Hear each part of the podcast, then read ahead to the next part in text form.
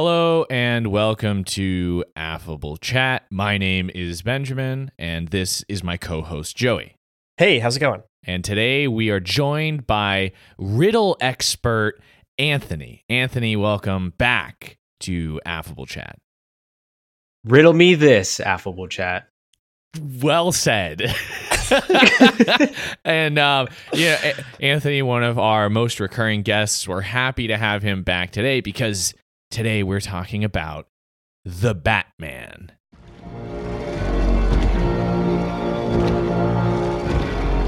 The hell are you supposed to be?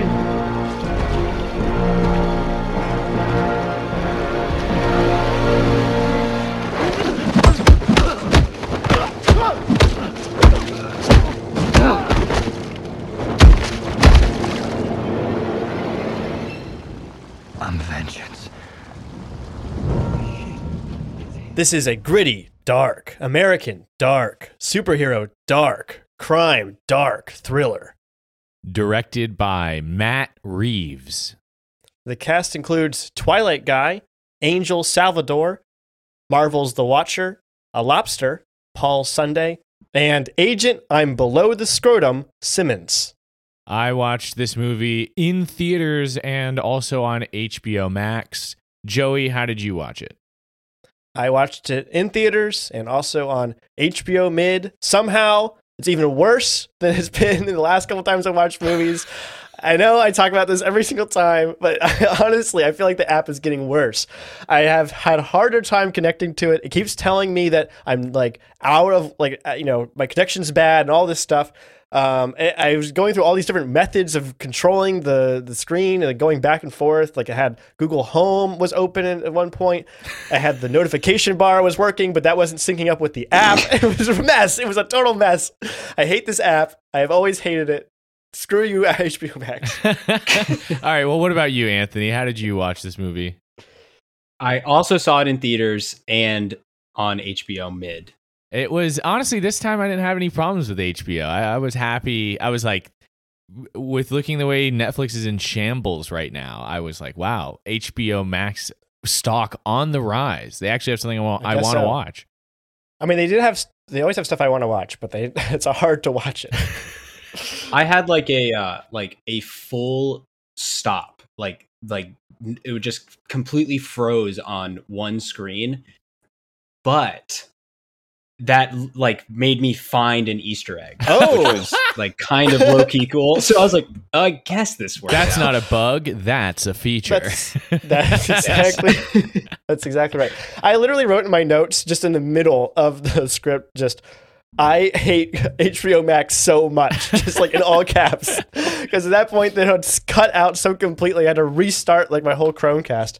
Yeah, it was a mess. So, uh, yeah, uh, absolutely bringing the movies to bringing the authentic theater experience to my living room by making it absolutely horrendous and a, and a chore to sit through.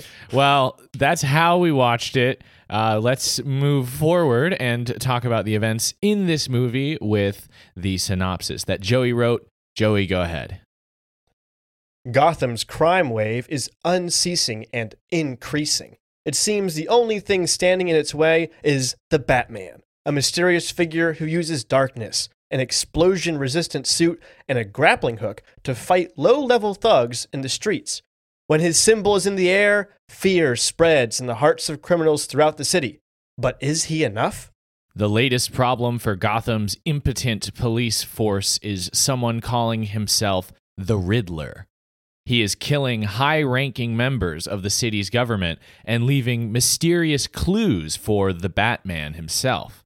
The caped crusader and Lieutenant Gordon work together to decipher the clues, hoping to catch the Riddler before he can get to his next victim. But the Riddler is always at least one step ahead. Through his investigation, the Batman works with a burglar with a lot of cats named Selina Kyle and interrogates a shady businessman and drug dealer nicknamed the Penguin. It becomes clear nobody wants to talk, and nobody has the full story. After the Riddler kills the mayor, the police commissioner, and the DA, our mysterious criminal mastermind goes after Bruce Wayne. And here is where things get complicated. You see, many years ago, Bruce Wayne's mother, Martha Arkham's parents, died in a tragic murder suicide. Martha spent years in and out of institutions to recover, but once she got out, she married Thomas Wayne. Thomas Wayne was running for mayor and had this $1 billion donation fund he was gifting to the city to aid with public works. However, the tragic story of his wife's troubled past was threatening to resurface. What happens next depends on who you ask, but according to Alfred, Thomas Wayne was worried about what the negative press would do to his wife, so in desperation, he hoped to pay off the reporter. The reporter refused, so Wayne went to Carmine Falcone. Falcone is a notorious and powerful undercity boss who happens to owe Thomas Wayne a massive favor for saving his life. Falcone kills the reporter on behalf of Wayne, but this was not what Wayne wanted. He threatens Falcone with the law, and so Falcone kills him and his wife. Now the Riddler wants Thomas's son, Bruce, to pay too. The Wayne's billion dollar donation to the city has been used and abused by Falcone to bribe everyone in the city. With Thomas Wayne out of the way and a huge pile of money easily accessible, Falcone became the most powerful person in Gotham. All of the Riddler's victims worked with Falcone to give him this power, and the Riddler wants to take it all away. However, the Riddler's mail bomb to Bruce Wayne only puts Alfred in the hospital. Bruce, of course, is out being Batman. But there is one more clue for the bat to track down. You are El Rata Alada, the rat with wings. The Riddler wants the Batman to uncover Falcone and bring him to justice. But there is another wrinkle to this story. Selina Kyle, Batman's ally, is Falcone's daughter. She hates him and wants to kill him, but before she can, the Bat convinces her to let him live and to see justice served. They drag Falcone out of his hiding place to the waiting arms of the police, where he's promptly shot by the Riddler. Our criminal mastermind allows himself to be captured and requests an audience with the Batman. Behind safety bars, the Riddler laments that he never caught Bruce Wayne, but hopes Batman will finish the job. And he reveals there's another stage to his plan. He's going to flood Gotham and kill as many people as possible. Bombs all along Gotham's seawall explode, and water rushes into the city. Everyone flees to the city center and the Gotham Central Garden Stadium. The Riddler has set up a network of like minded extremists who all gather at the stadium with rifles to pick people off in the crowd. Before they get far, Batman arrives and kicks some ass. Together with Lieutenant Gordon and Selina Kyle, he thwarts the Riddler's extremists. While helping in the flood recovery effort, Batman reflects on the impact his fear based tactics have had on Gotham, and he realizes he must change his ways if he's going to lead Gotham into a new era of hope. The end. Simple, really. I mean, Right. there's no, no confusion whatsoever in that. And so expertly condensed by Joey. Thank you for that. We're going to begin our conversation about this film with our pros and our cons. Anthony, what did you like about The Batman? I think the Batman has some of the best cinematography that I've seen in a majority of the Batman films. Like very cool shots through and through. Um, a lot of unique shots as well. And uh, and accompanied by that is an amazing soundtrack where it has its themes played throughout for different characters and different sequences where you didn't think the theme would be there, but it is. Um, I also like the amount of lighting used, specifically the bisexual lighting. It's uh, very pink, very blue. Is that something I can say? Can I say bisexual lighting? Is that still Absolutely. You sure can. Okay, By very good. You can definitely put that in your pros. Um, I put it in my cons. um, it has amazing acting throughout. Colin Farrell is amazing. He is the best Penguin on screen, uh, obviously since Danny DeVito, and it definitely has my favorite Batmobile. Oh, it's so cool! I, I when I first when you first hear the Batmobile, like in the in that Penguin chase scene, I was like geeking out in my seat. Like I was just like squirming at like the oh my god, oh my god, oh my god, oh my god, this Batmobile is so cool. And uh and my last pro is Zoe Kravitz's triceps. There's a scene where she's like posted up, like like look because you could see she's like looking in the mirror at Batman with her like his cool technology f- contacts. His contact has. lenses. Yeah, his cool contact Yeah. lenses. And uh and dude, her triceps are she's like totally jacked. Like she nice triceps. They're just nice to look at. Do you want me to play the Batman, the Batmobile noises? Oh yeah, definitely.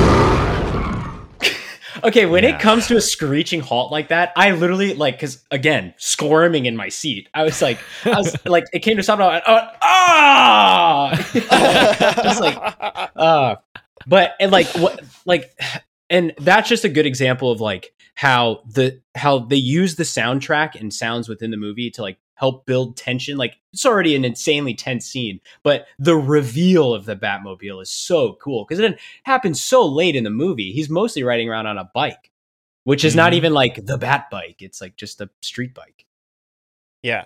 No, it's really cool. those are all my pros What about you, Joey? What I like about this movie, it's methodical, it's patient, and it's just really, really cool. Um, it's a really well told story that gives you a lot to chew on. Um, I like this concept of the Batman a lot. Um, I think the Riddler was a really great villain, something that I, I didn't think was possible personally. Um, Robert Pattinson does a, a tremendous job as the Batman. Uh, he, I actually counted, and he's his the top half of his face is only visible for 25 minutes out of this movie. You it's counted? three hours long. Yeah, I did. what do you mean you counted? Do you have a stopwatch? like a timer going I went through and you know uh, scrubbed through it and found the times when he was on He's screen. crunching the numbers. and then wow. and then put it into Excel and multiplied and then divided. Yeah. um, the suit I think looks amazing. I really like all of the suit stuff uh, when he's like you know walking into a big uh, pile of criminals and all punching him or shooting him. It just looks amazing. Um, at times, this movie is hysterical. It's I'm laughing out loud at some of the stuff that happens. I think it's really funny. Um, and uh, I have to say that we definitely did not need another Batman movie. But if we're gonna make a Batman movie, I'm happy with the one that we got. I think this is good, uh, a good addition to the Batman mythos um, cinematically. What about you, Benjamin? Well, I agree with a lot of the stuff that you guys have said. I one of the things I really like about this movie is it feels like that it, it feels realistic without completely losing the whimsy of this being a superhero movie. Uh, I love Paul Dano's Riddler, and in a similar sense, like he is very realistic, kind of like could exist kind of in real life, but also does this like silly rhyming clues thing, you know, where it's like it's still kind of campy and and like gets a question mark like latte foam art when he goes to the diner. It's like okay but that's what makes it fun. That's why it's batman and it's not like you know you could have a, a realistic batman where he doesn't even dress up as anything. He just wears an armored suit and like a juggernaut kind of guy right? You but you Sure. include all these fun uh aspects that make it batman leitmotif. You guys anthony talked a little bit about the use of sound in this film and especially the ave maria stuff. I loved how sometimes it's just straight up playing ave maria but then other times it's like very subtly like drawn out slowly being played in the background and it's like oh something's gonna happen with the riddler something this is a leitmotif and uh, we like have a very firm stance on leitmotifs on this podcast which is that we're big fans so i loved to see that or to hear that rather I felt like uh, they did a good job of building up our characters. We had a, a lot of time to do that, so I'm glad that we got to know a lot of characters. Uh, like Anthony said, interesting cinematography from the very beginning, where we had like the binoculars kind of view. It's it, this movie really uh, had a lot of intention with how it was showing things to you. The hand to hand combat looked great. Batman looked awesome punching people, uh, especially in when he first goes into the club and he's kind of beating up all those guys. Lots of takes that are long enough to let you see the action, not jump cutting everywhere to imply action. You're actually getting to see these fists connect with people. It's very cool. And then, even though it's harder to see, the muzzle flash hand to hand combat scene was amazing. Oh yeah, so amazing. I loved that, and I, I I really appreciate when they in any action in a like not just in an action movie, but any movies that have hand to hand combat where they actually let you see it instead of doing it all with camera tricks. So that was cool. Got to have grappling hook action, and this Batman used his grappling hook on multiple occasions. Love to see it.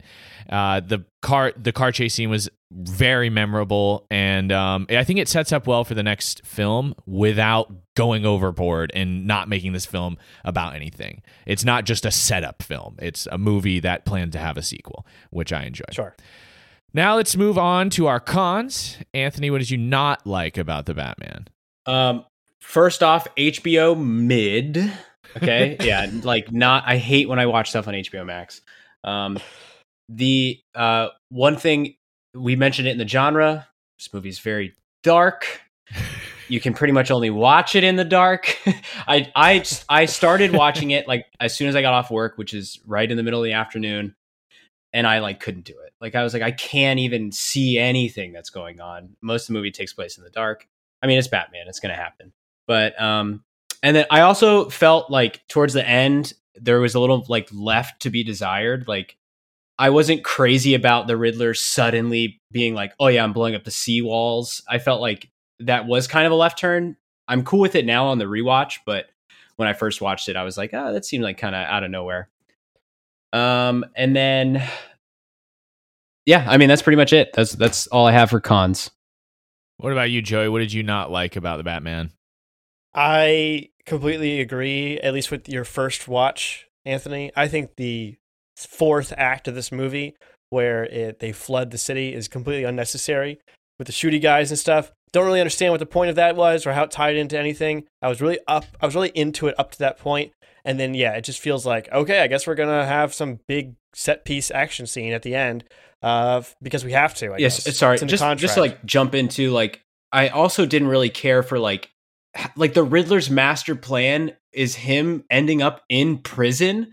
Like that just seems Yeah. so like bizarre. Like if Well, he says he says he wants to be in prison because that's the safest place, right? Mm, Maybe he has a plan to get out. maybe Well, Uh, maybe he thinks just- Batman will get him out. Well, it's the safest place from the flood, right? That was what he was implying it was from.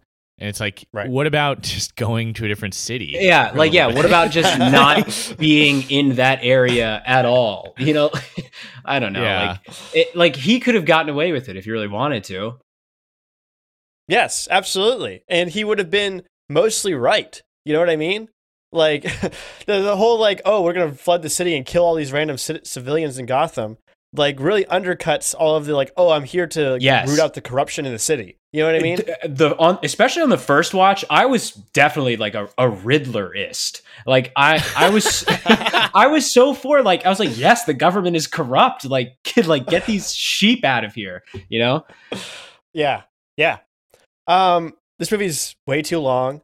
Uh, it you know it takes a lot of effort for me to even hit play on it, just because I'm like, all right, what time is it? Seven o'clock. Am I gonna watch this and go to sleep? I guess so. um, I Jeffrey Wright is doing the Batman voice, and he's not even Batman. He's constantly like, Batman, come over here. Yeah, I found a clue. I thought you called the signal. I thought you called signal. I don't speak Spanish. um, and then, um, yeah, honestly, like the more I think about this movie, the more I'm like, why do we make this again? Why, why are we? Why is this movie being made?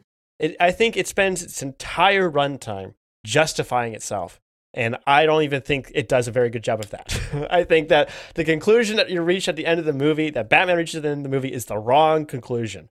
And uh, I'll probably talk about that for an hour, so we'll, we'll talk about that later. Okay, I definitely Uh, want to get in uh, into that. Um, oh, but yeah, well, I guess I'll save it. Um, I think that one of the problems with this movie is that the dialogue is so important, and if you miss any of it, you're kind of screwed, and it's kind of hard to hear the dialogue. Especially when I was in the theater, I de- I completely missed some really important stuff that I, that I caught in the rewatch, and that made it so much clearer.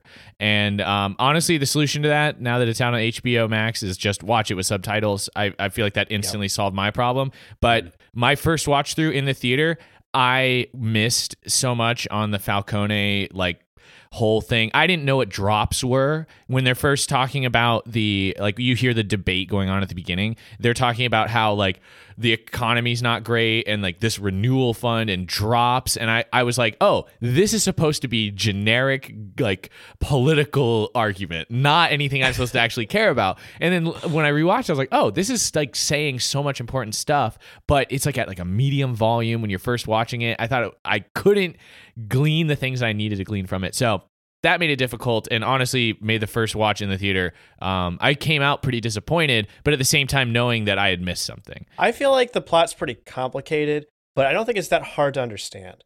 Um, especially the whole like political drama and how Falcone and Macaroni or whatever his name is, and um, uh, the the the Waynes and all of the other you know high powered people in the city, how they're all connected.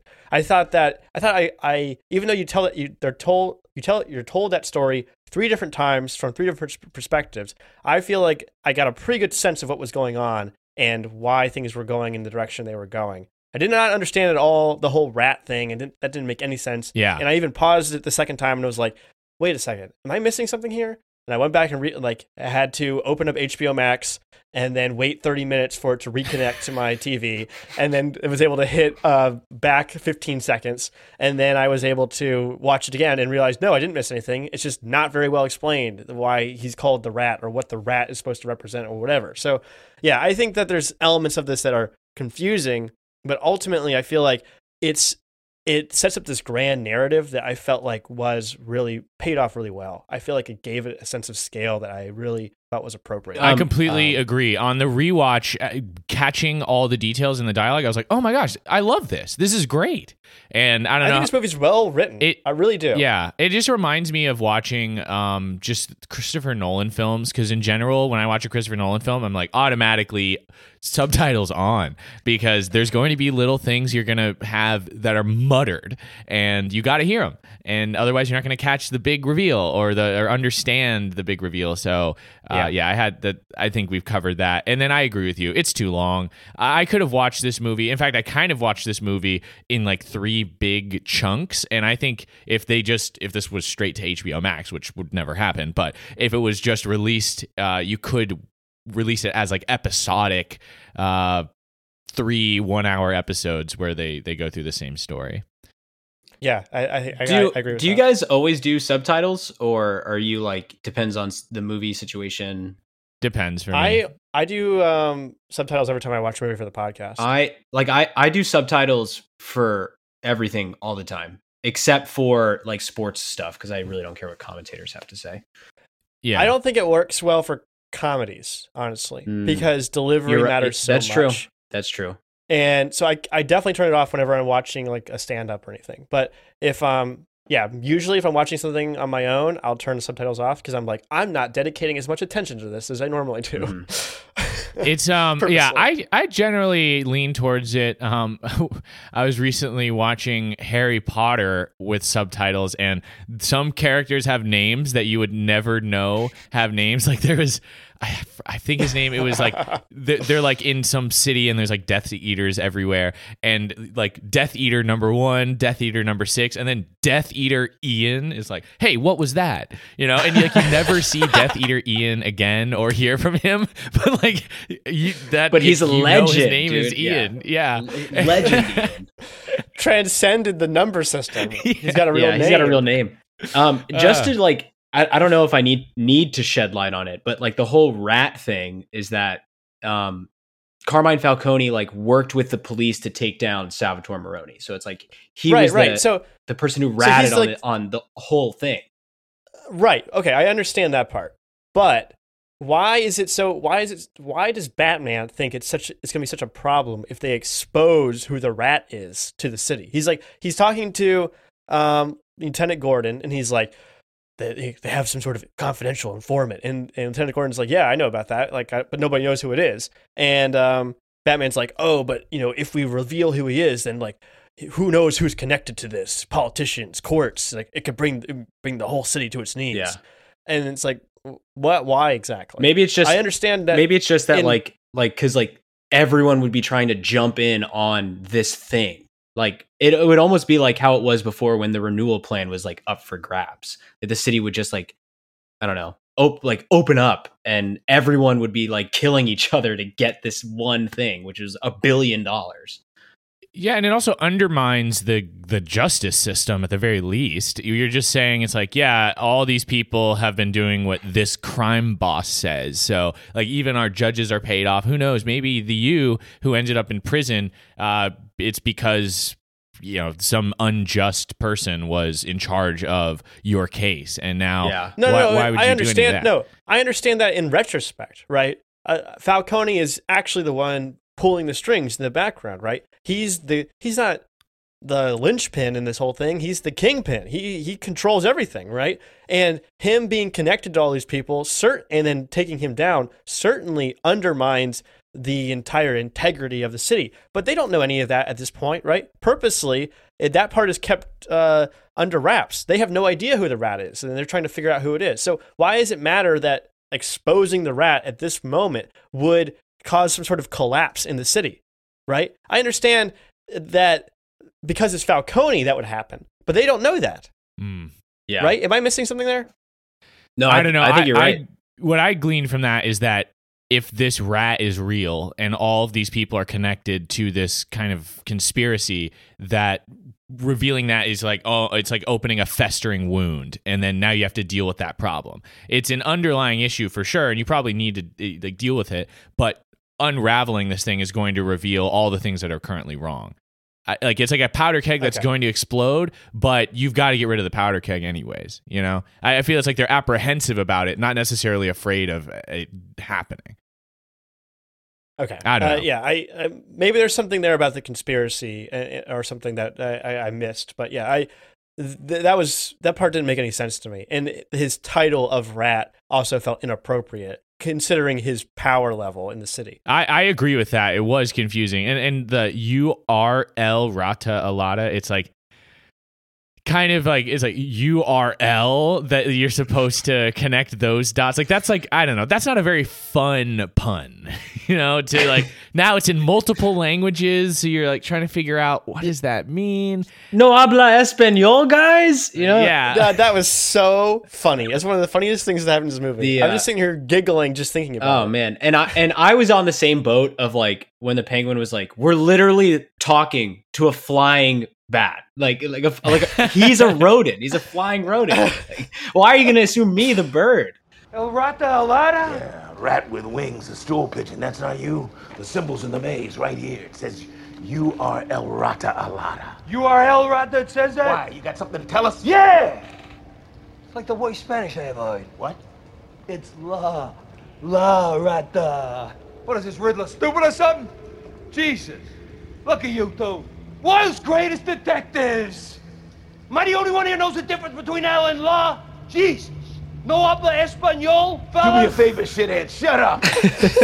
no habla español, Um, fellas. ben, ben, as someone who came from like a Spanish-speaking household, you s- you speak yeah, Spanish, like you've least a little spe- you've spoken Yeah. Spanish before.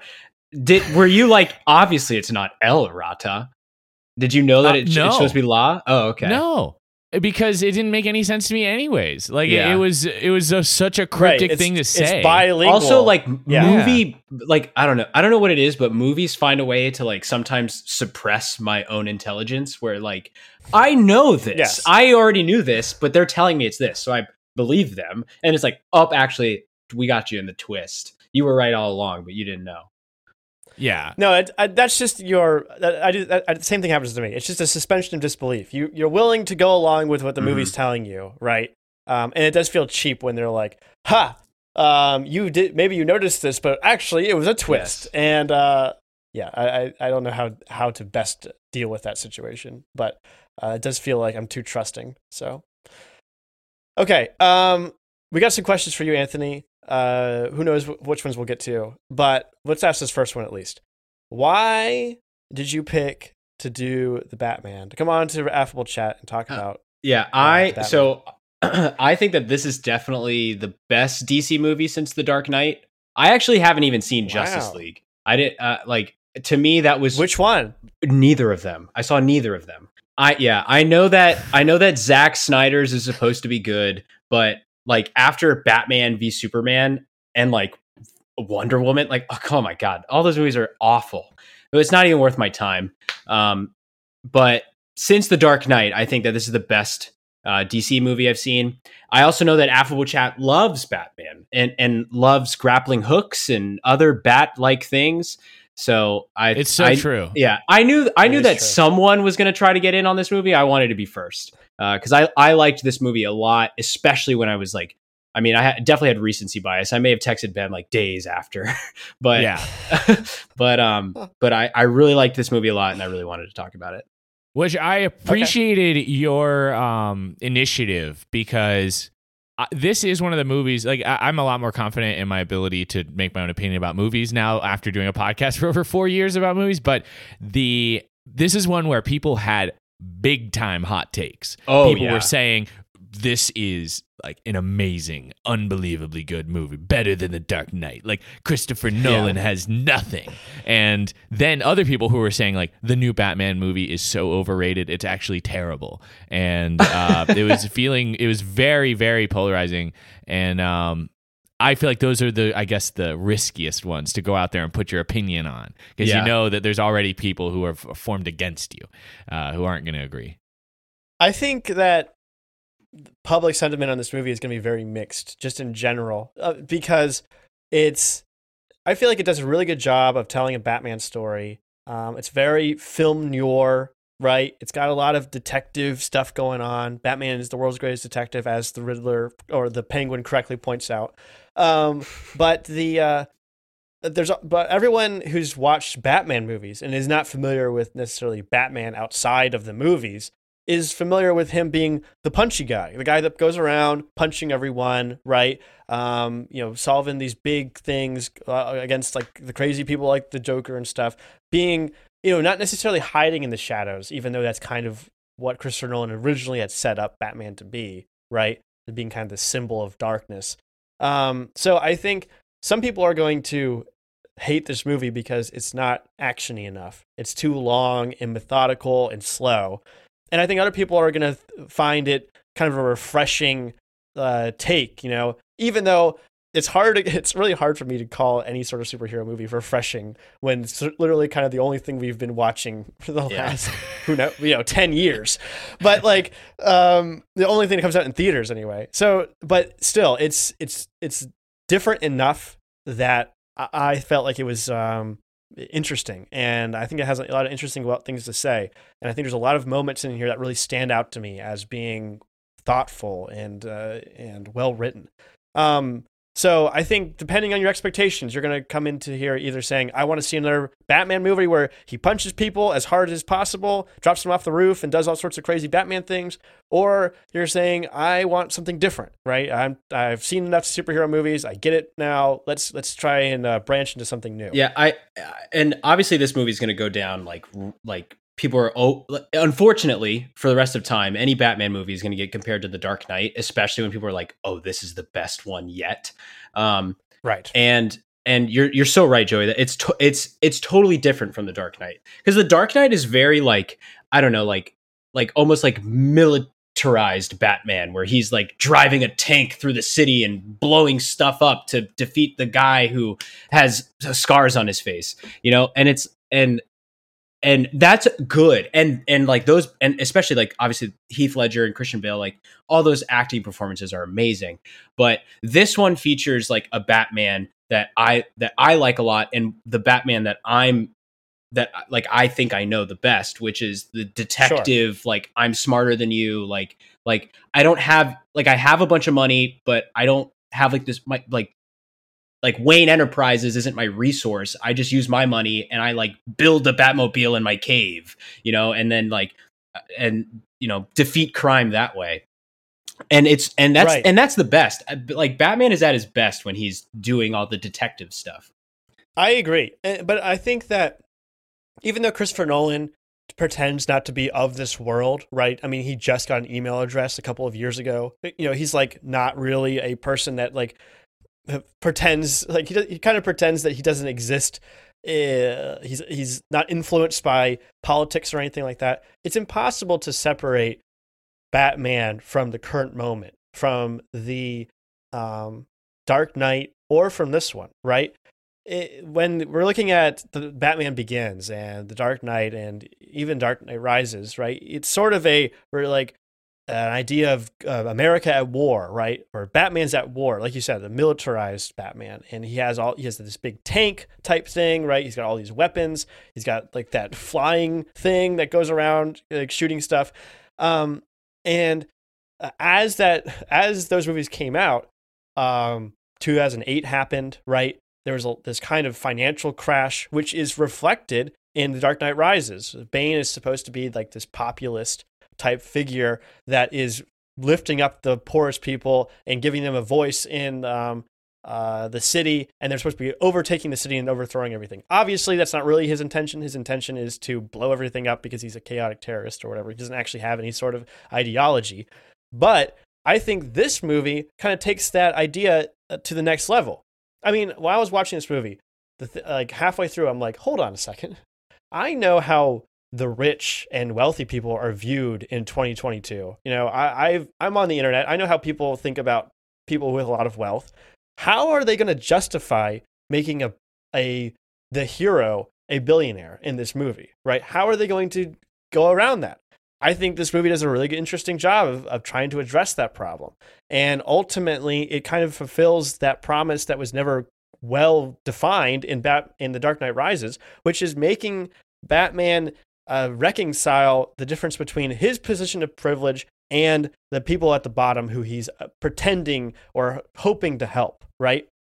Ultimately, I don't think this movie goes far enough. I, I think ultimately the, uh, the solution is not going down to the street level and punching people better, right? Or punching people for hope instead of for vengeance. It's to address the problem at the root, which is uh, actually best uh, done with someone who has a lot of wealth and privilege and influence, someone like Bruce Wayne, right?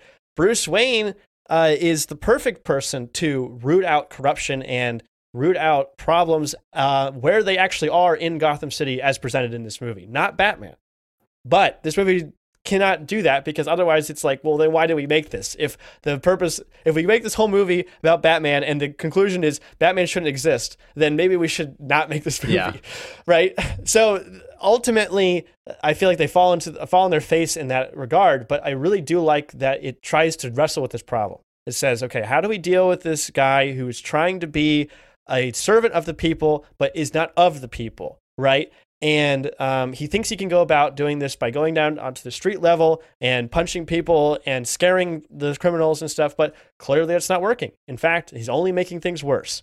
Um, and uh, his conclusion that his approach is uh, wrong is uh, reflected beautifully um, uh, right at the end of the movie. And uh, his conclusion that he should change his ways and, be, and go into the light and become a, like a symbol of hope is a you know a noble uh, answer to that question. I think. Yeah, I I, to- I totally agree with you, Joey. That that was something I wanted to bring up. Is my biggest fundamental flaw with rooting for Batman is that he could just do it with his money that he does right. as Bruce Wayne. Like that's it's such a difficult concept to like deal with. Like once you like wash that out of your brain, like yes, I want to see this Batman fight crime with his fists. Like that's fun. But yeah, that's definitely like an issue. And I think that that's mainly the issue that like longtime Batman fans that I know have told me about this specific movie is that it doesn't have enough Bruce Wayne philanthropy. And I actually think that that's like what they're kind of setting up. Um like if you if you mm. if we look at this quote here, where are your cufflinks? I can find them. You can't go out like that. Alfred, I don't want your cufflinks. You have to keep up appearances. You're still a Wayne. What about you? You're Wayne? Your father gave them to me. So, right after this, he then goes to the funeral for the mayor, which he Yep. meets uh, Bella Real, who's the person running for mayor, and she she tells him this. Bruce Wayne, why haven't you called me back? Sorry. I'm Bella Real. I'm running for mayor. I wouldn't be bothering you here, but your people keep telling me you're unavailable. Will you walk with me?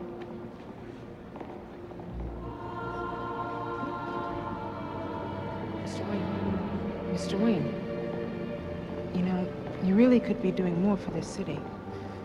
Your family has a history of philanthropy, but as far as I can tell, you're not doing anything. If I'm elected, I want to change that. So this Bruce this Bruce Wayne doesn't exist in this universe yet. Like he is Right. not doing philanthropy, and he's just like I'm gonna go fight crime because I'm fueled with adrenaline and I'll kick ass. But what and uh, like I agree with you, Joey. At the end, he learns that that's not doing anything right. Like he's just making more vengeance. And so the way that I think that he's going to attack the problems moving on is by becoming Bruce Wayne, by creating the his second face, because that's the whole thing is that he's not Bruce Wayne. He's Batman is who Bruce Wayne really is. Bruce Wayne is the face that he puts on when he's out and about during the day. I really like that. I hope that's true. Yeah, that, Because okay, I- yeah, that is yeah. all like expectation. Like I, I think that's what I think is going to happen. But, uh, but yeah, I mean, like I, I, they definitely set themselves up well to do that. I definitely agree with that. That's what I got out of this was this movie was kind of a brave take on Batman because instead of glorifying him, I mean, it's hard not to like him when he's beating the crap out of Oh, somebody. yeah. It looks awesome. But this movie does like it lets you see him rushing around trying to be Batman and seeing him basically being one step behind the Riddler the whole way. And even though he has his theatrics at the end where he gets to beat up these guys, really it's too late. The bad stuff has already happened, and he even re- like has that moment.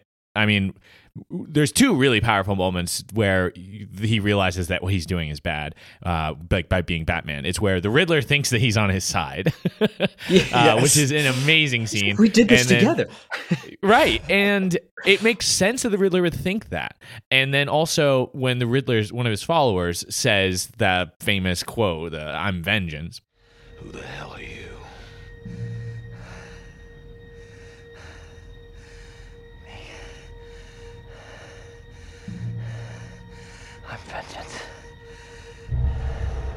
Which is what, yeah, which is what Batman had been saying about himself. Every time he was, someone asked who he is, that's how he introduced himself. right and th- i like that just sidebar i liked that because i thought for sure he was gonna when they're like who are you supposed to be and he beats up the guy he's like I'm Batman. Like I thought for sure he was gonna say that, um, but by saying I'm Vengeance, I thought that was part of like the gritty realness. Like it's cool that he would call himself Vengeance.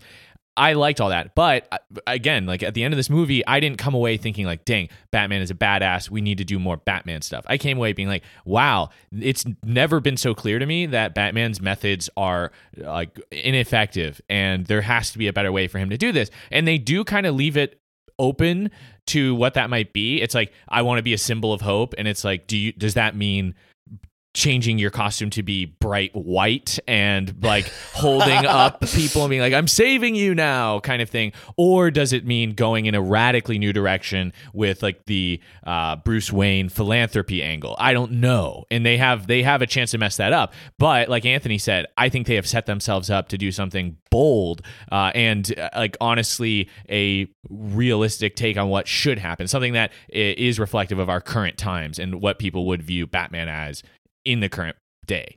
Yeah, a like a very uh like new refreshing way to do Batman would be do an origin story but not about Batman about Bruce Wayne.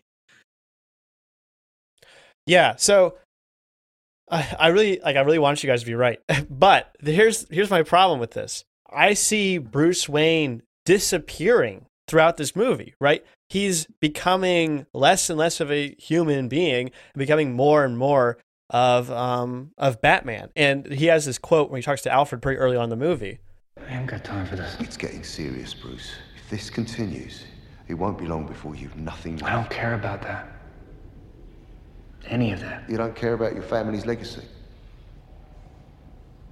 What I'm doing is my family's legacy. if I can't change things here, if I can't have an effect, I don't care what happens to me. So he's like, you know, he's putting all his chips into Batman. He's like, I need to be Batman as, and I need to do Batman harder, you know? And ultimately, yeah, you guys are right. He comes to the conclusion that that's not right. But you don't see him taking off the cowl and, and retiring to become, to step into the light as Bruce Wayne. He's still dressed as Batman. He's just out there on the streets helping people. To me, what this movie is kind of conveying is that he wants Bruce Wayne to die. He wants Bruce Wayne to he feels guilty about his role in the city's destruction as a Wayne and wants to atone for that by becoming something other than Bruce Wayne. I feel like that's really clear in um, uh, the Riddler's conversation with him, right? The the Riddler calls him and says uh, he says the Riddler wants to talk to you, Batman, and Batman says, "I think this is the end. I think this is the end of Batman. Like you've been a good cop, Gordon. I'll see you later, I guess. And he goes to the thing and he can't even make eye contact with the Riddler. The Riddler immediately starts talking about Bruce Wayne and how Bruce Wayne doesn't know what it's like to be an orphan. Amazing scene, by the way. And then the Riddler reveals that he doesn't know that Batman is Bruce Wayne. But up to that point, Batman thinks that he's about to be revealed. He thinks he's about to be atoned for the same way all the other um, high power, how high powered, high uh, you know um, stationed people in the city have all been taken down by the Riddler. He thinks this is the end of him, and when he realizes that the Riddler doesn't know that he is Bruce Wayne, he recognizes that he has successfully separated his two halves. He has become some Bruce Wayne in the public eye, and Batman has become something entirely different, completely unrecognizable as Bruce Wayne. And in that way, he succeeds in lowering himself into becoming the person that he wants to become, which is a like low class citizen who fights in the streets of Gotham. And I could not disagree with that more, right? I don't like that that's the direction that this is going in. And so I, I'm hoping that what you're saying is right, that Bruce Wayne uh, will become like will become the next step of of Batman, right? You will become the public face that will donate to the city and do public works and fight um, in the light while Batman fights in the in the darkness. Um, but that's not what I've I've seen so far. It, you know, what it looks like to me is Batman is uh, becoming his full personality. He's becoming the uh, the good side of um, these two sides, right? The the one that is was mistaken but has been corrected and has been re uh, oriented towards something more positive. Hopefully, we get a villain that would like help, you know, get the Bruce Wayne out of him, because because really these Batman movies are all for naught if you don't have Bruce Wayne in it. If if if he doesn't do the philanthropy portion, then it, these aren't the like the, this isn't a real Batman movie it's like a weird alternate universe Batman where he's just Batman and Bruce Wayne doesn't exist. Right. Okay. Well, speaking of villains, how did you feel about um, Paul Dano's oh, Riddler? I, I totally loved him. Totally loved him. Um, I've actually only seen Paul Dano in one other movie, and it's Prisoners uh, another like great thriller movie. I haven't seen that. It's on my. It's been on my list for years. Is that is he great? yes, he's, he's, like he's, very good in it. That that that movie is is a very good thriller. But we're talking about Batman. Um, so the uh, uh, but I loved him as the Riddler. I like I love I like I love the whole Riddler's thing where he just like asks everything in questions and and like I don't know, it keeps you on the edge of your seat. And him being like that dark serial killer version is is awesome. And um and his screen time without the mask on is like perfection. Like he kills it in the one-on-one scene with Batman. Um I even liked it when like he has his little side action with the Joker, even though like I'm not the biggest fan of that direction. Um but his glasses are iconic. Like they they they really got everything right with Paul Dano he looks like the Riddler. Yeah, you know, like exactly that, how I was. I've always.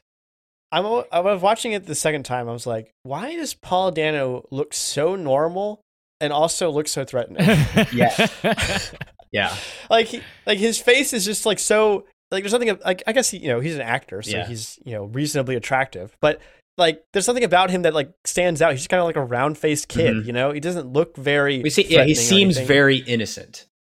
Right, but yet he's got like he exudes that kind of like hidden, Yeah. like something. well and he just like him. and he the way that he acts in some of the scenes are, are just so good like i i hate that he doesn't have enough facetime like i want more because like when they slam his head into the like onto the bar table uh to take him away from the, like that coffee shop like the way that he reacts to like being like taken like to prison because he knows that his plan is like coming to fruition like it's just so like those little details like that like paul dano is an excellent cast I yeah, I could not agree more. especially in a post uh like dark knight world where playing kind of the unhinged uh you know eh, villain against batman it's like you always get kind of compared to Heath Ledger's Joker and I feel like he does create a similar level of like gritty realism without just copying uh, Heath Ledger, and I think that's a really tif- difficult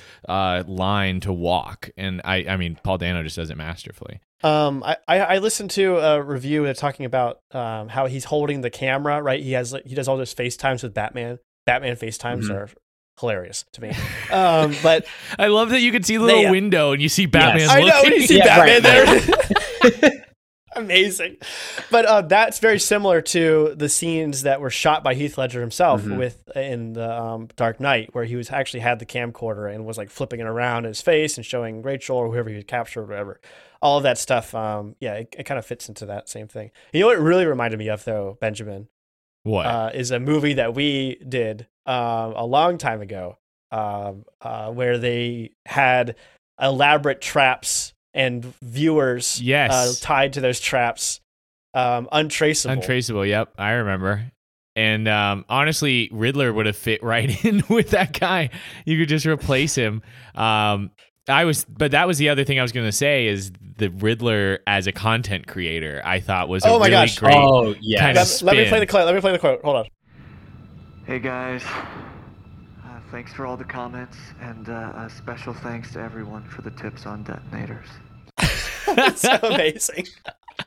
no, dude. I mean, you got to think Riddler probably did he get into content creation before he became the Riddler? You know, like was he out there just live streaming, playing Among Us, and talking to you know his little community before they got radicalized together? he's like playing He's call playing of duty Among Us yeah with like, uh, Timmy McVeigh.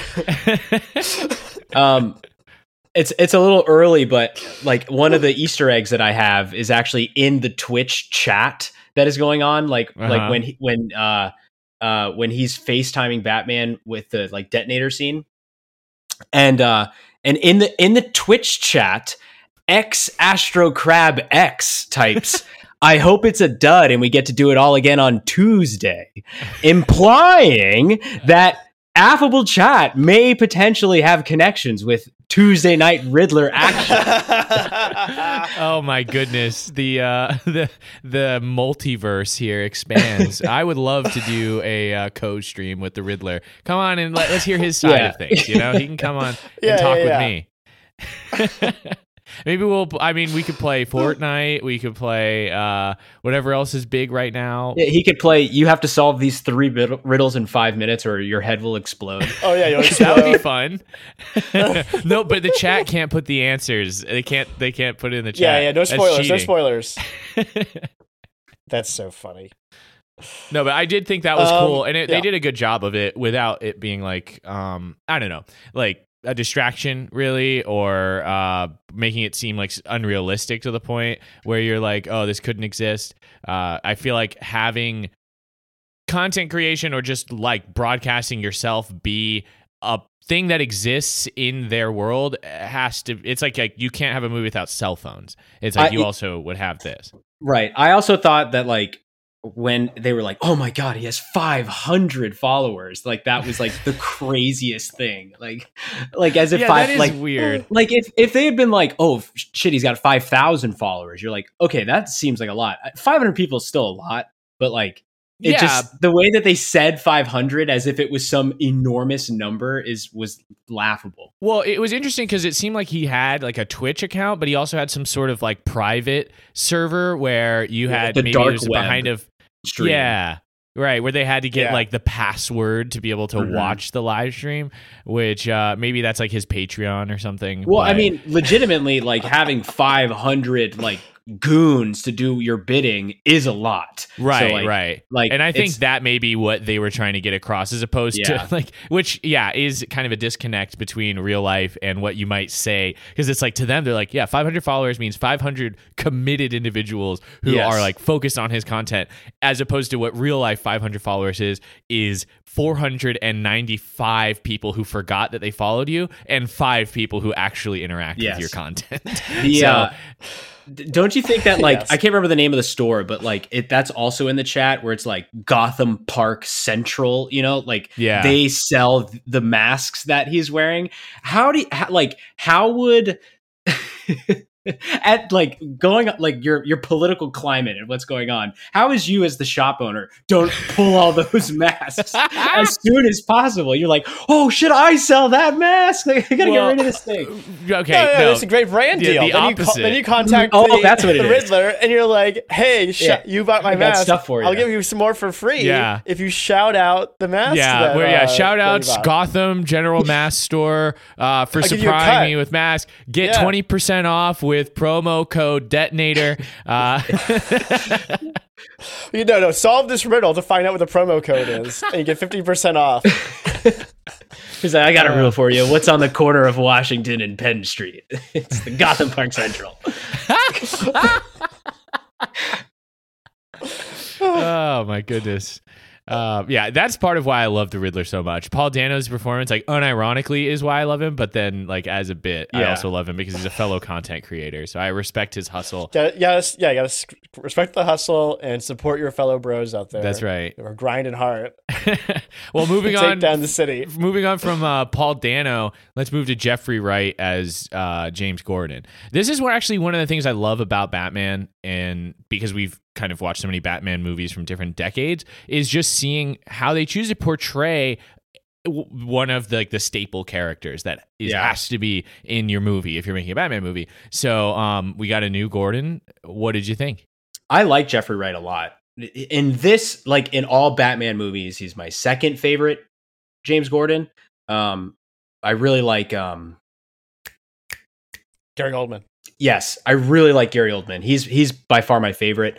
Um, but I mean, Jeffrey Wright does a good job. Joey, you did kind of like blow my mind when you were like, yeah, he's like also is Batman because he does like that. But that also how he always comes off. Like in all his roles, he's very like, I talk like this. Like we gotta. Yeah. No, he doesn't do that. He's like he's always like very straight laced, right? He's like and kind of clueless, right? He's like the contact between Batman and the police. When Batman needs the police to do something, he talks to Gordon because Gordon is sort of his ambassador or whatever. Yeah, right. But, But, I'm um, I'm saying Jeffrey Wright in most of the roles that he plays is Oh. that like almost I don't want to say brooding, but like that like lower toned kind of delivery uh, in a lot of his lines. So like him being on screen with Batman, like the epicenter of dark toned like Yeah. lower volume people. It's it's funny like that that their interactions are funny. I did like the the scene where he like has to escape from uh like after the bomb Yes. goes off and he's got to escape and he's like you're gonna punch me in the face and then he and then he does and then he was like why didn't you pull your punch and batman's like i did pull my punch i'm so much stronger I pulled by my punch. I'm yeah, I'm really strong. Really punch strong. really hard. but yeah I, Um, I like no, jeffrey that, wright That whole thing with when he's in the cop cage is so funny because he's got like 30 cops, all of them like surrounding him in this thing in this like little area, and he's getting up and like swinging mm-hmm. around wildly and all going after him. We- and there's that one cop that like he talks like this, Batman. What are you doing in my city, Batman? he's like, I've been smoking on the porch for 20 years, Batman. you think you're coming on here? Think you're hot stuff? this is smoking for 20 years That's right. I um well I I thought it was kind of hilarious the way that he played kind of like the Watson to Batman's Sherlock where it- they would get Yeah. these riddles and and from the Riddler these these like and, and Batman would like basically it would be Gordon just wondering out loud what it is, and then Batman would just know it. You know? Right. And it's like there's infinite potential for that for like Batman to be just like I don't know. It's it's so hard not for not for it not to be hilarious when Batman knows the answer to the riddles like off bat. You know, it's like why does why is he so good at knowing? The like, world, he's uh, the world's greatest detective. He should Right, know. but it's like- he it's should He's really know. good at he's really good at he's really good at wordplay. right, like that, exactly. Like you That's why he's got the the batarang in the Batmobile. like yeah it's like gordon could just be wondering out loud like reading bat the clue, like, eyes. how like how do you fix a broken pumpkin and then batman just immediately like with a pumpkin patch he's at the pumpkin patch let's go like he like knows it, it's like it, the answer yeah, no you need how somebody to obscure. set it up. You need Yes. somebody to set it up to, to, to, you know to play your dumb guy to make your smart guy look smart. Okay, where but- do boats go when they're sick batman to the dock he's at the dock let's go let's get at the dock okay but i also thought like like how like the the level of fuck up it was to think that penguin was the rat because like the the wake of destruction that follows the batmobile is like it's they're gonna feel it. Like taxes will be raised because of this. Like this the city of gotham will suffer. And and all because he like got it wrong. Like oh yes, crazy. Yes, he's uh, the the rat with wings, and he thinks he's a pigeon. Again, well, I mean, I, yeah, that would be more satisfying to me if the rat made sense to me as, as Falcone as the rat made more sense, right? Like, yeah, why not the Falcon or something like that? Right? That's that's what they reference. right yeah And like, of course, yeah, uh, a rat with wings is obviously a bat. so, uh, Ja- like, the penguin is like a right to call him out for that. But it's so funny when right, right after he tells him to shut up, he's like, he turns to Batman, he's like, "Did we get it wrong? Oh man!" like he's just like, "Oh No, what have we done?" I literally like Sam and I had like a like a couldn't like it was one of those where you're in a movie theater and you can't like be loud, so it makes something Yes. funny even funnier because like you can't be loud about it. And uh and we were dying over like penguins have wings, you know. like that like Jeffrey Jeffrey Wright that line is so well delivered. Um because it's penguins have wings. Uh, yeah, good stuff. Oh, uh, what about when he's uh when they put the thumb drive in and then suddenly they he's they send all those emails to every to Yeah. every um to, like all the news all the organization. news he's like, he's like, "Oops, I sent it to everyone, all from my email address. Oh, oh no!" cringe, dude. Just like you can't have a movie where there isn't like live streaming being prevalent, you can't have a movie where everybody who works in any organization gets like a lot of freaking IT training, where they're like, "Don't fr- don't pick up a thumb drive in the parking lot and plug it into one of our company machines." I know for a fact that Gordon got that. He was he must have not been paying attention because Yeah. uh, they anybody's working with a complex computer system like they would have at a freaking police department. They're telling was, him, uh, he- "Don't plug he was too weird busy things in." looking out the window while it was raining and and narrating his life. no, no, no. He was he was. he just skips through, dude. He like I've been scrolls I've the been end. sitting in this HR meeting for ten minutes, and uh, just don't know how relevant it's gonna be to my life. He's sitting there. How are we gonna catch that guy with the drops on his head? "Hey, what has dressed as ears a- but cannot hear? What is it? It's a cornfield. We have to go to the cornfield.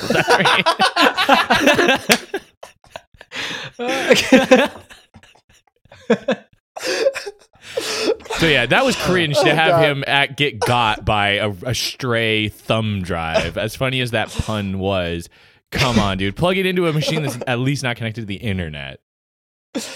Uh, Hilarious. so funny. Um, all right, what else? Okay, so we're just going down the lines of the uh, the characters. What did you think of Andy Serkis's Alfred? Um, I wasn't as crazy about it as I was with other Alfreds.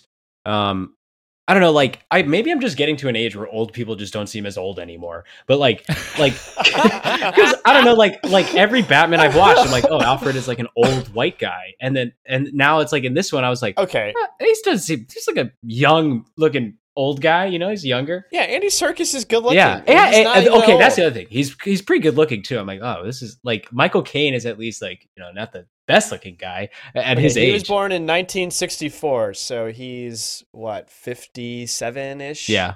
50, 58.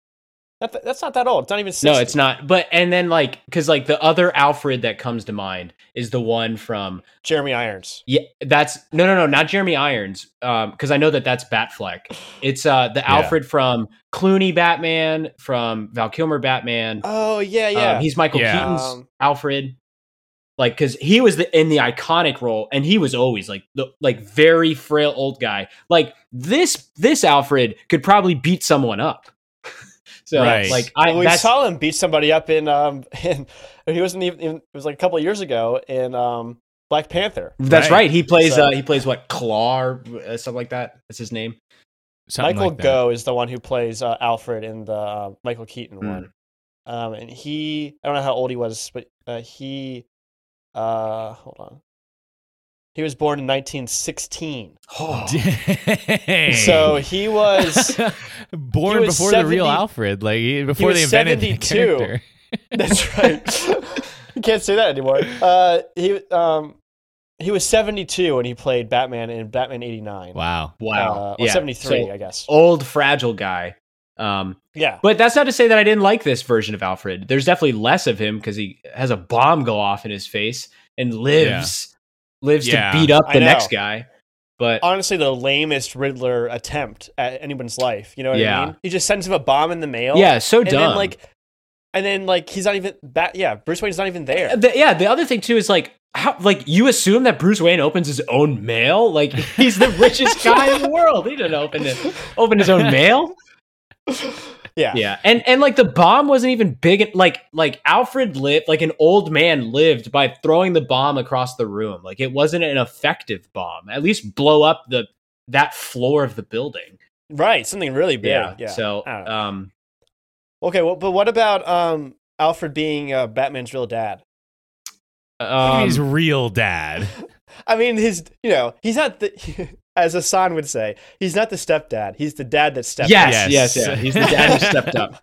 Um, well, you don't really get to see like him like growing Bruce Wayne, right? Like you don't see that, and Yeah. he definitely failed at his job if that is what he was supposed to do. Because But yeah, but, but I I mean, how old do you think uh, Bruce Wayne is supposed to be in this movie? Because he's honestly, he's like, you're not my real dad, Alfred. Like he's got oh, and like, his what, oh his hair is atrocious too. 17, It's very 18? like emo, like pulls it in front of his face. Like, oh, shut up, yeah, mom. he does, he, yeah, yeah, exactly. He's very immature. yes, Um, but I don't know exactly how old. I mean, I assume he's at least in his twenties in this movie, if not older. right. Well, he must have been. When did uh, his parents die? Twenty years ago, right? I can't remember exactly. Yeah, yeah. It was 20 years to the week that the Right. mayor uh, got killed, that Thomas Wayne was killed Uh-huh. 20 years before that. Yeah. Right, right. So he and he's he like, must and he's usually like, well, he's usually like ten, I think, is or like, like he's like around that Right. age. So so he must be what, like around thirty ish. yeah, let's say like, thirty. ju- he's thirty. maybe late twenties. Yeah, and yeah, he's still like like he's been living with Alfred for twenty years, and he's still like bitter about like he still has his what do. parents' like room chained up. Like there, Yeah. no, uh, he's got no emotional growth. Yeah, Well, I it's, it's sad, but also come on, Alfred. Well, I did. I appreciated Andy Serkis as uh, Alfred. I didn't. I like. I'm with you on it's. It's a little jarring to have someone who does seem sort of younger ish for like an old man who's also like attractive. But this he doesn't even get close to eh, Jeremy Irons's like sexy Alfred, you Right, know, Where yeah. it's like his take on Yeah, Alfred but- is like, what if J- yeah, Alfred and- is sexy? Like that's his whole And, thing. and and Batman and uh, and Batfleck's supposed to be an older Batman in that too, so they're like almost the same age. Yeah, they just, are like, good very friends. close in age. Um, Jeremy Irons is only a couple of years uh, younger than um, uh, Andy Serkis, actually. So, oh wait, is that right? Wait, Jeremy Irons is younger than Andy Serkis. Hold on, I might I have that wrong. Hold on, hold on, hold on. that's wrong. No, he was born in 1948, so yeah, he's much older. Yeah, I feel like Jeremy Irons just seems old because he was like he, he was Scar in The Lion King. That was feels like forever ago.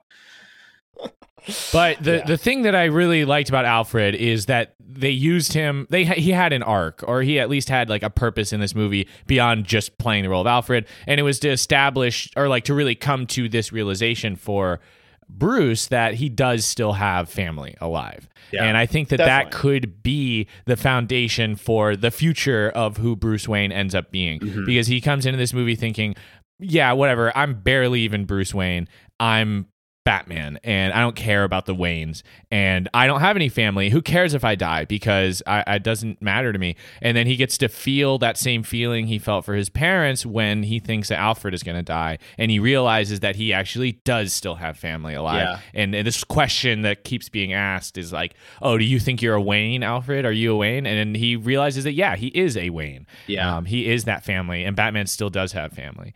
And So- he he also does feel like a good he does fill the chair well, like being like the man behind the computer. Cause uh like he immediately starts like trying to decode everything, even though he's wrong, but when they like team up, they they like figure out the first major riddle. And um and that's always that's an important role that Alfred does play in the beginning at least. Yeah, definitely. um, Okay, okay. I, I have a question. Yeah. I have a question. Okay. Um, how do you feel about Selina Kyle's relationship with Falcone in this movie? Um how that kind of like, you know, obviously she's his daughter, right. um, and uh, I don't know. It's uh, it seems like an extra element that's not really super important to the plot ultimately, um, because Falcone ends up being caught anyway by the Batman. He's the next logical step in this you know, case. And then there's like the Um, weird um I guess it wasn't weird. Like I was bought in at first. I think I'm bought in overall. I kind of liked it cuz I like Catwoman. She's like a really interesting character. Um the uh um I think like Zoe Kravitz does a good job of just acting in general in the movie.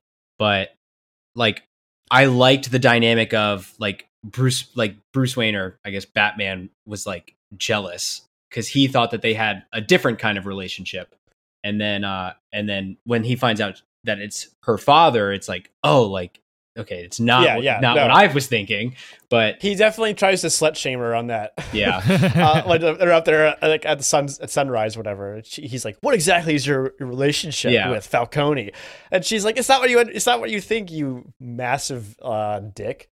So uh, that was uh, but i mean like her drive to like go in there and kill him is an added element that i think i do like because catwoman is never just team batman catwoman is team Yes. catwoman like she does what she wants to do eh, no matter the cost and so like her being like i'm gonna go kill this guy and you can't stop me is that added element of like okay i have to go in there instead of defeating falcone i have to like stop my friend kind of from like killing him and like save him while also defeating him Yeah. And I think that she sort of represents sort of an ideal for him as well, where like she is sort of she's a she's a good foil because she is doing what he's doing, but for her own purposes. Right Um, but in a very similar way, right? Where she's going around, sneaking around, kind of uh, you know, fighting cr- Mhm. fighting crime in a way, trying to right wrongs in her own life.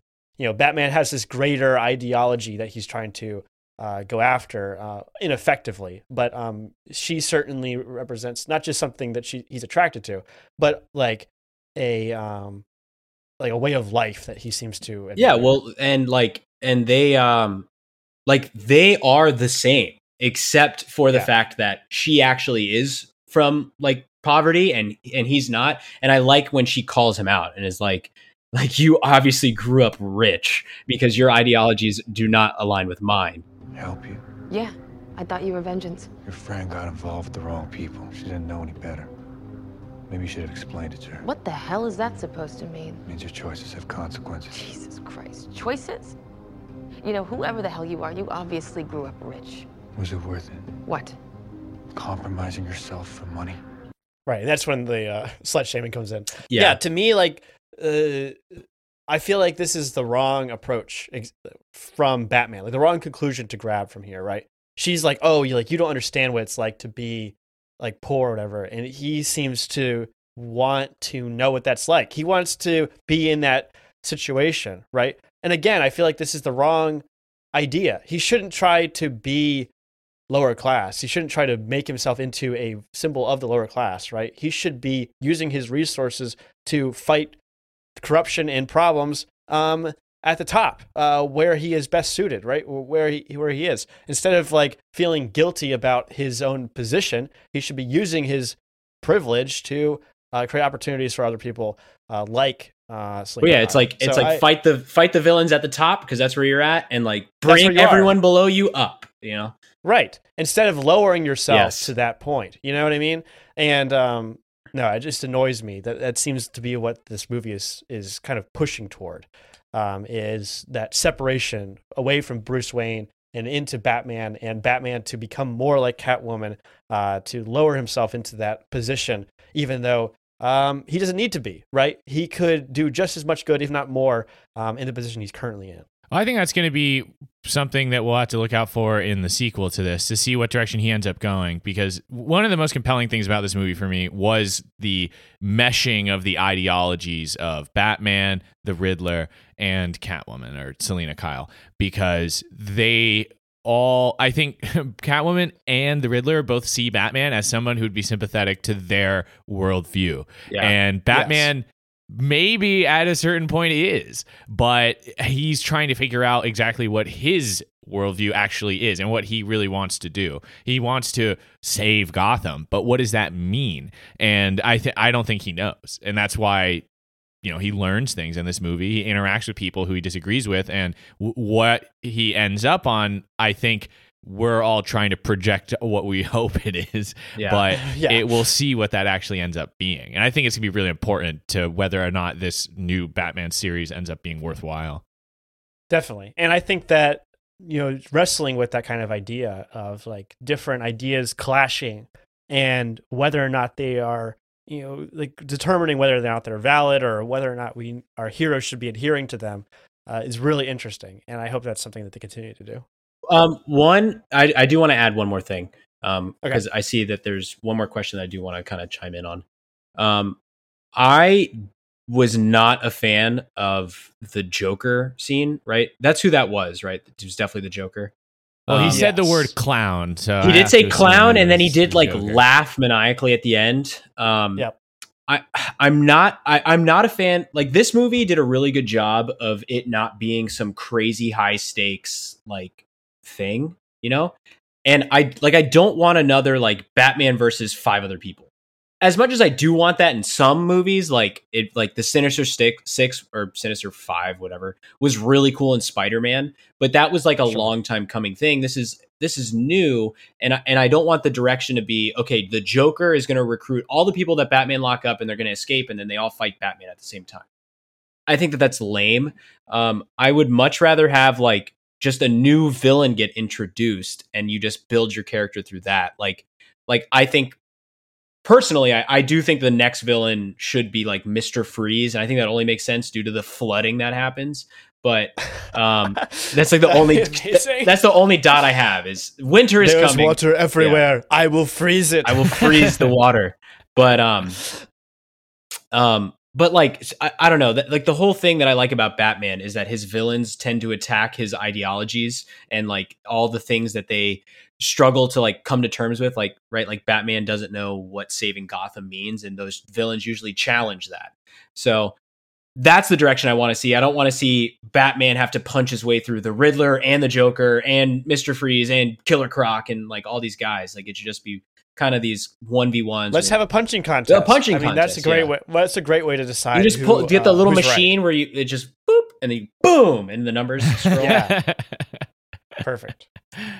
No, I totally agree. I, I they're definitely setting up for something big, and I liked the way that they used the Penguin in this movie because they Mhm. allowed him to be a bad guy, sure, and you get to get your conflict with him. You get to chase him through the streets and and you know have him try to kill Batman. But the movie wasn't about stopping the Penguin, and if anything, I'm way more excited to see the Penguin in subsequent films because I know so much more about him. I, I have history with him, so if they can take that same kind of approach where maybe we see a little bit of the joker and it's like building towards something that we get to to later and we give the next movie to whoever is going to be the main villain there i think that can be done really well. But i'm with you on that idea that it, it cheapens each villain to make Yeah. them be like well you're just 12% of the conflict in this one And and like part of the Batman element is like him versus Gotham and like Gotham does have a lot of different supervillains that have like their own goon squad. So like like the Joker's goons are still around even though the Joker isn't there anymore, which I assume is like that's the origin story is like Batman defeats the Joker and his goons are going crazy without him. But like th- while that's a thing, like I don't know if I want it to be a thing in a in the movie franchise. Like it's cool when it's like in the video game where like I fly to this section and I'm fighting Joker goons, but this section has, you know, like Scarecrow goons. So it's like Yeah. I don't know if that'll work as well in the in the Batman movies. I mean, I, I it's hard for me to imagine that you couldn't build a character around an ideology, right? Even if it isn't a stereotypical Batman villain. He's had so many villains over the 80 plus years of Batman, right? Um, there's got to be something that you could take from the comics or just invent from the ground up that structures around a specific idea that you want to explore with Batman. Mhm. You know what I mean? And we've already seen the Joker. I mean, we've already seen Batman, but we've already seen the Joker so many times, right? So many different people playing him. Does it really matter? Do we really need this a- Yeah. again? Um, well, the problem you is, is that he's like the iconic Batman villain. Like it's not, it's almost like not the Batman universe without him in it, which is fine if it's like the Joker exists. He's here. He's part of the origin that you don't see because the world is already set up. That's one thing that I did like about this movie is you're kind of just dropped in and you just like Yes. have to figure things out. I like that a lot. Um, but no, it takes a lot, it takes advantage of your familiarity with Batman. Yeah, that's true. I think is it does. good. Yeah, because how many renditions of Batman do we need? But um, but you're you're so right. We don't like you don't need another Joker, even if he is the iconic villain. Like you can do new spins on on guys like like the Riddler, uh, which I did like a lot. Right, but not even the Riddler is like a original villain. You know, we've had Riddlers in the past. You're right. You know, not even that long ago. So, um, yeah, I, I don't know. I don't know what the kind of philosophy behind like the production of this is. Well, you when know. did Bat have- when did uh when did Batman Forever come out? Great question. Batman Forever, 1995. 1995. Yeah. So, So the last Riddler uh acting performance was 27 years ago. yeah, still feels recent. Well, we got leads on obviously the Penguins here. The Riddler's still alive. The Joker. Uh, oh, did you know there's gonna be a Penguin uh, HBO Max series? Apparently. Really I didn't. Wow. Yeah. But they also um they hinted very lightly at Bane, right? Because when Batman is all injured in the final battle Yes. scene and Catwoman is getting killed, he's like, "Oh, I have to go uh, like Bane roid Sicko rage mode. mode." Yeah, roid rage. Yeah. Insano mode. Insano mode, sicko mode, maybe. Sicko mode. Uh, Bicko mode, if you will. Yes. So, um, I mean, what do you guys mode. what do you guys think of that? Does that mean he's already fought Bane and he just now is using Bane's technology, Like using his or, technology. or do you think that Batman is going to create Bane? I'm thinking that uh, what I'm I'm thinking that Batman bought this chemical off the dark web. Like it seems like that's how he amassed a lot of his stuff, like building the Batmobile, like getting all those. Just like the Riddler. Just like the Another Riddler. connection. You're not we're, you're not the so same. different, you and I. Um, That's right. Yeah. We both like to journal. Um, and they both love riddles too. Batman was eating those up, especially the cornfield one. Um, but uh, but yeah, I assume he like gets it off the dark web, and Bane is going to exist somewhere else. Which I would like to see a Bane. Like I know we we literally just had Bane, and I know we literally just talked about not having villains again. But uh, like a a uh respectful to like the to the lore would like a Bane where he's juiced up would be pretty cool. Juiced up Bane. Juiced up. Bane. Juiced he's up. like That's ba- what I he Bane's say. in there That's and he's doing the and he's doing the like the the powder you do before you work out. Pre- Pre-workout? Yeah, he's got his pre-workout going. He's got Well, I mean, pre-workout going. he wouldn't even need that. Yeah, what though. if He he's just really- drug? No, no, no. He does What the if he he's does just, the uh, pre-workout What if he he's like, just really, really big? Like, what if he's just our gym rat? he's just a huge. They just get Arnold. it's not even that he takes. Yeah, not even that he takes steroids. He's like, you- all natural, baby. U R L Rata Gimnasio. Um, okay, and with that, I think we're going to bring it to our break. Uh, but stick around because when we come back, we're going to talk about our cool Easter eggs. We'll be right back. Sunday, Sunday, Sunday. You will not believe the event that is coming to your local sports arena slash complex. It'll be the night of your life. That's right, a spectacle unlike any you've ever experienced. Something so novel and mind meltingly awesome. The likelihood of needing professional therapy and possibly medication to offset the feeling of ennui in your boring average life is 10,000%. Please speak to your doctor before attending this incredible evening of pure entertainment. Distilled into easily digestible sections that will nevertheless leave you feeling profoundly seen and heard in a way that surpasses the time your father first told you he was proud of you and the birth of your first child. Before attending this event, be sure all your affairs are in order and you've spoken to the important people in your life because it'll be the last time that they see anything other than you in a vegetative state because we have just experienced something so utterly complete. The only thing that you want to do is mull it over for the rest of your miserable and ordinary life. Tickets are $5 at the door and kids get in free. Be there and be amazed. And we're back with riddle expert Anthony. We're going to talk about our cool Easter eggs now. Anthony, what you got? Um, I don't actually know if this is a connection, like specifically, but this is something that I thought that it was right. But the first guy that's like robbing the bodega in the beginning, he's wearing like a drop mask, right? Like the the drops or the drugs that they do, and it is very familiar, or like definitely reminds me of the boogeyman from Halloween Town, like the big wrapped in like Uh, yeah, like yeah, his yeah. like bag mask, and and like th- that's part of like the intro scene where people are scared to like look around the corner so it's like he's in a boogeyman mask and he's like scared of gotham's boogeyman which is batman Oh, okay. yeah There you go. the um yeah, the, on a on a scale of um, fear, right? Like who's the most powerful? Who's the most fearsome? It goes, uh, you know, I don't know, somebody in uh, uh, Jack Skellington, and then it goes to the boogeyman, right? Mhm. And then it goes to Batman. batman and then like freddy freddy krueger finds his way on that list like scary Yeah, guys in the dark Well, Um, John Wick is on there tied with the boogeyman, right? oh yes, oh, he's the yeah. Baba Yaga. he's, the baba like yaga No, he kills the Baba Yaga, isn't he? no no he is the no, baba he yaga is the? Baba Yaga. Oh no no Okay, I can't. wait yeah they call him the baba yaga because he's the guy you call to kill the boogeyman right Sounds like we need to rewatch that- John I'm pretty sure it's right. I'm gonna go with yes. Okay. Um, my other uh, Easter egg is that you can actually see the Riddler hiding out in his apartment across from the Iceberg Lounge, and that scene happens 30 minutes into the movie. Um, Oh, and wow. then when and so what happens is is that's when uh, she's got Batman's like uh, contacts in, and like that whole scene happens, and she leaves the club uh, to get in the taxi, and then that's when the DA gets got.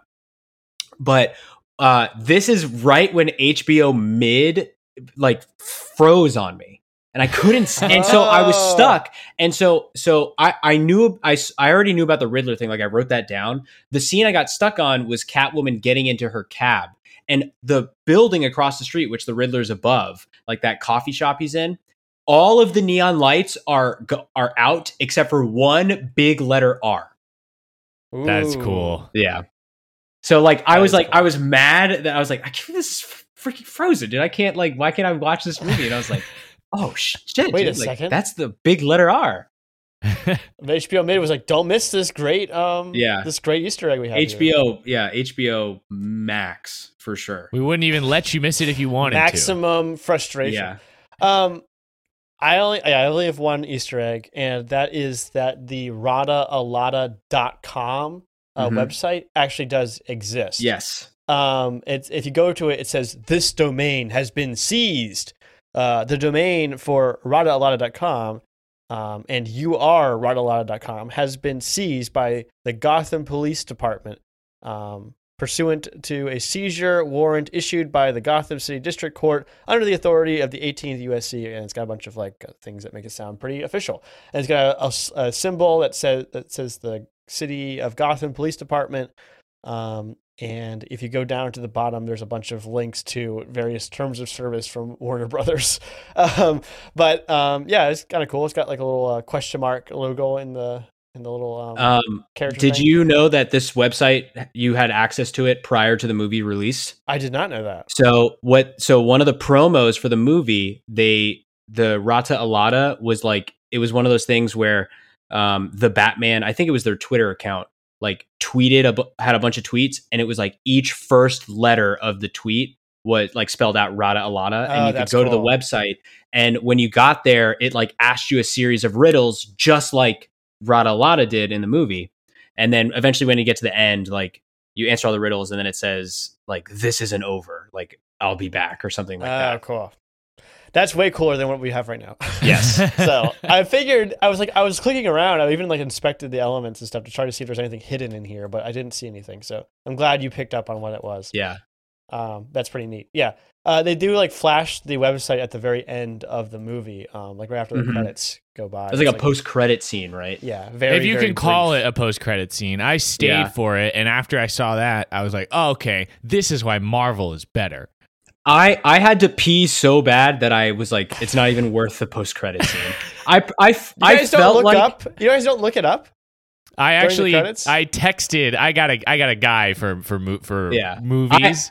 so I texted Yeah. him. I was like, "Hey, What? is there is there a post credit scene?" He texted me back and let me know that there there was one. So I stuck Um, around. I also have that same resource, and I saw the movie before this person, so like they were no help at all. And then You can when just I look looked- it up. There's web. Okay, There's like apps. well, hold on. get. I feel like I'm being attacked here. Okay, You I, are. I did look it up. I did look it up, and and pretty much like the first source I saw. Remember, had to pee really badly. It was the only thing on my brain.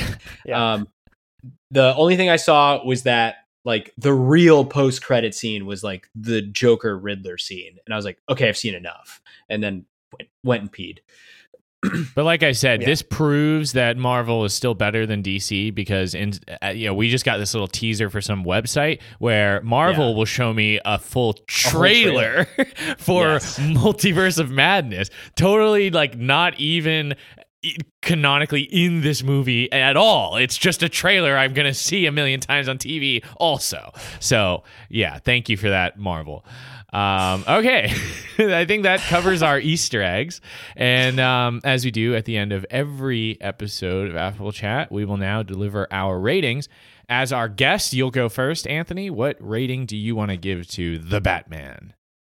I give the Batman three severed grappling hook legs. Wow.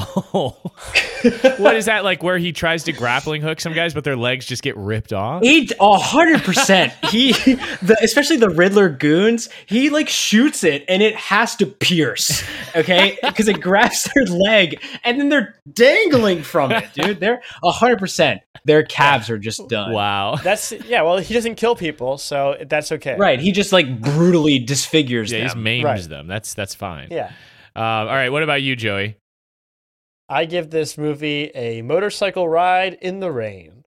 Nice. Definitely had Nice. Think about you know all of my uh, problems. I guess Definitely had some moody motorcycle rides in this film. it Yeah. sure is. For uh, for my rating, I give this movie Riddler merch that you have to be a tier three subscriber to the Riddler on Twitch to get access to. Uh, so definitely a content creation king. That's hilarious. So um, that is going to do it for our discussion of the Batman. Uh, Anthony, you're a riddle expert. You're a film analysis expert. Thank you for coming on Affable Chat to discuss this movie with us. Thank you for having me. I love being on Affable Chat so much. We love having you. Yeah. All right, Joey, what is next on Affable Chat? Next, we are doing Hot Fuzz, and this time may even be for real. Yeah, we we actually are going to follow up on it this time. Uh, we're continuing our three flavors cornetto trilogy, and we're going to be talking about Hot Fuzz as it is the second one in that series. And we already did Shaun of the Dead, so you can go listen to that if you haven't yet. Uh, but you'll have to wait for Hot Fuzz when we release that next. You can subscribe to us on Spotify, iTunes, or wherever you get your podcasts. And if you like this podcast, then tell your friends about it. All you have to say is, "Have you considered listening to Affable Chat?" You can reach us on Twitter, Instagram, and TikTok at AffableChat or send us an email, affablechat at gmail.com. if you like the Riddler's content, you can check out our content on YouTube. It's called Affable Chat. That's true. We have a lot of overlap with Riddler fans. So if you like his content, you'll definitely like ours. And if you like his live stream, then undoubtedly you'll like our live stream on Tuesday nights at 7 p.m. Eastern Time on Twitch. That's twitch.tv slash affable chat. That's going to do it for this episode. For Affable Chat, I'm Benjamin. And I'm Joey. Thanks for listening.